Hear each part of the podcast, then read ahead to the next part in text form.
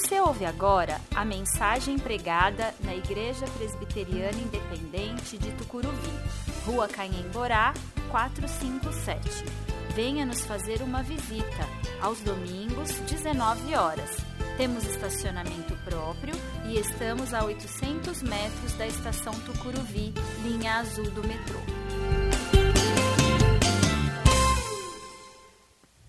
Mensagem desta noite no Evangelho segundo São Marcos, capítulo 10, versículos 46 a 52. Diz assim: Então chegaram a Jericó.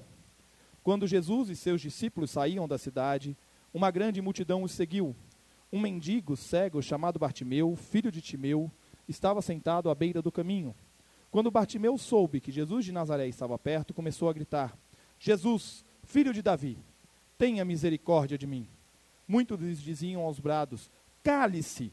Ele, porém, gritava ainda mais alto: Filho de Davi, tenha misericórdia de mim. Quando Jesus o ouviu, parou e disse: Falem para ele vir aqui. Então chamaram o cego. Anime-se, disseram. Venha, ele o está chamando.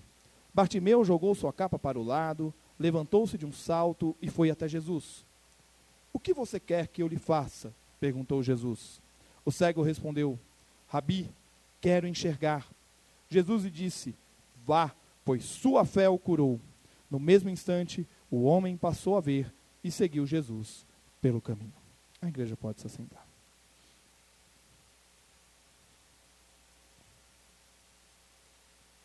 Deste texto do Evangelho, o compositor, o pastor Estênio Márcios, fez a seguinte poesia que ele transformou em canção e que eu quero ler para vocês, que é uma visão bastante interessante de um neto que pede ao avô que lhe conte a mesma história.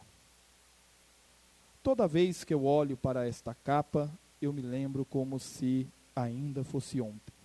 Eu não cansava de pedir: Vovô, me conta aquela história da capa e do querido mestre. Com olhos de menino, prontamente me contava como da primeira vez.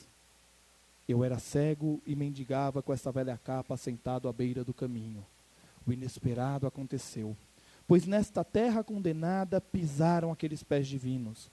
Alguém me disse que um judeu ia passar ali, um tal Jesus de Nazaré. Eu já ouvira falar de seus milagres e de repente recebi tamanha fé. Abri o peito e gritei, toda a cidade escutou: Tem compaixão, filho de Davi, misericórdia, Jesus de mim. Bartimeu, o que queres que eu te faça? Senhor, que eu torne a ver a clara luz. Recupera a tua vista, tua fé te salvou.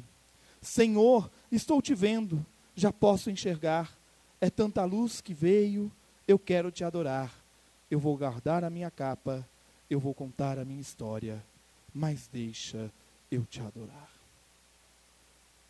Jesus havia cruzado o Jordão para o lado ocidental, seguindo para Jerusalém, por uma das muitas rotas que naquele tempo levavam para a Cidade Santa.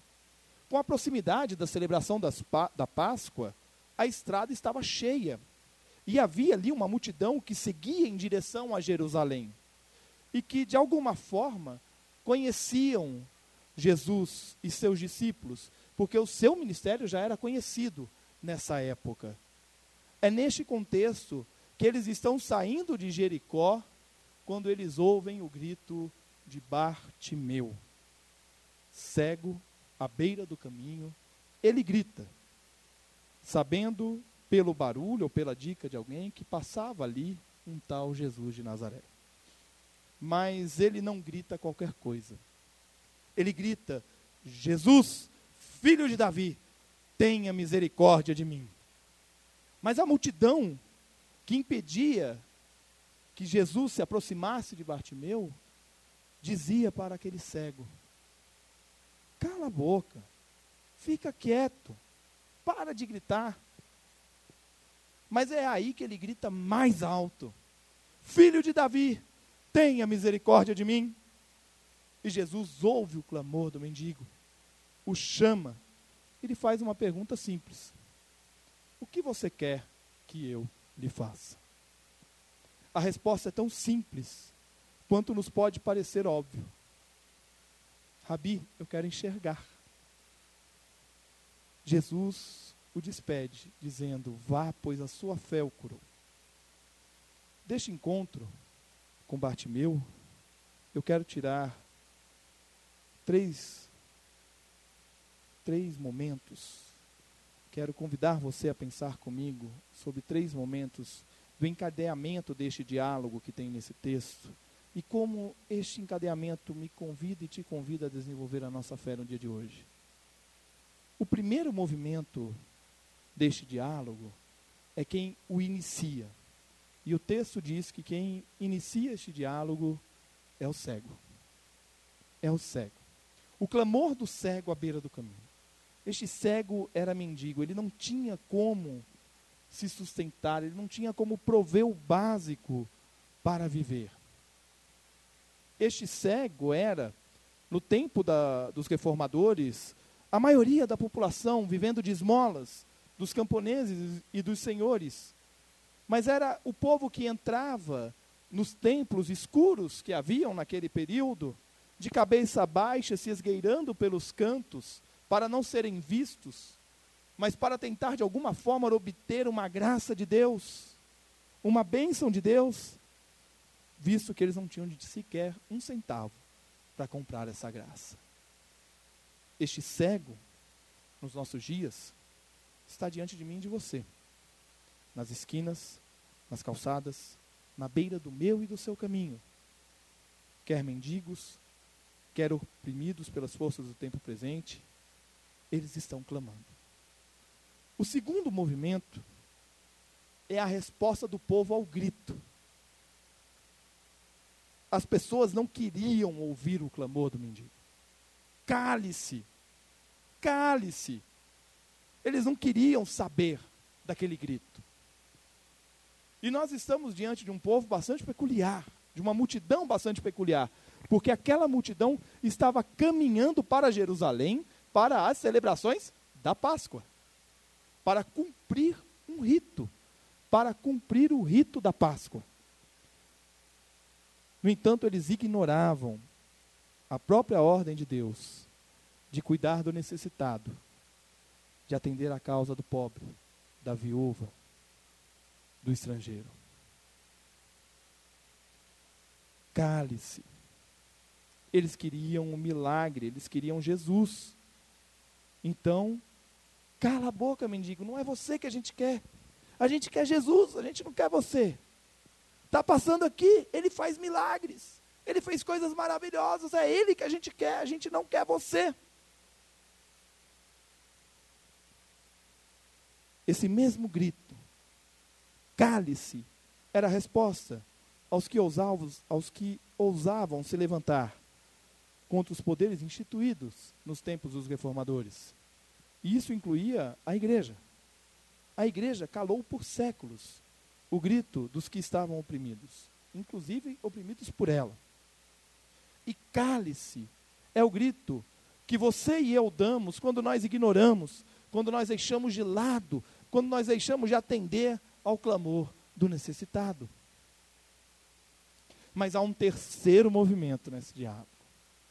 E o terceiro movimento é a resposta de Jesus, que na verdade é uma pergunta: O que você quer que eu lhe faça? Jesus não se deixa levar pela multidão. Jesus não se curva ante a multidão. Jesus não se intimida diante da multidão. Ele chama o mendigo para perto dele e lhe faz a pergunta que muitos naquela multidão gostariam de ouvir. Muitos estavam ansiosos por ouvir Jesus perguntar aquilo para eles.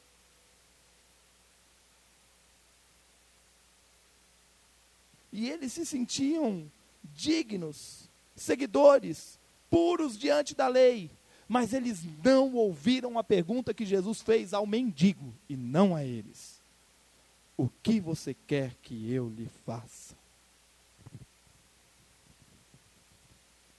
No tempo dos reformadores, essa pergunta ecoou no coração daqueles que recebiam a mensagem do Evangelho e a compreendiam. Eles eram cegos, iam para a igreja, participavam de uma celebração numa língua da qual eles não conheciam, não entendiam, mas eles passaram a ver, pois a palavra passou a ser na língua deles. O poder da palavra, quando compreendida, é imensurável. Eu me recordo de um testemunho de um tradutor para a língua indígena. Se eu não me engano, eu não, eu não me lembro agora qual foi a, a língua. Mas um dos tradutores da Bíblia para uma das línguas indígenas, ele testemunhou como foi a primeira vez que um índio alfabetizado em sua própria língua, porque não tinha alfabeto naquela língua, então ele foi alfabetizado na sua própria língua, pega o Evangelho de João e lê na sua própria língua. E ele diz que aquele índio começa a chorar nos primeiros versículos e se ajoelha e diz: Deus não fala a língua de homem branco só. Deus fala a minha língua. Deus fala a nossa língua. E quando ele fala a nossa língua, nós estávamos cegos e agora nós vemos. Mas nos nossos dias, esta pergunta, o que você quer que eu lhe faça, também ecoa no coração daqueles que recebem a mensagem do Evangelho e a compreendem.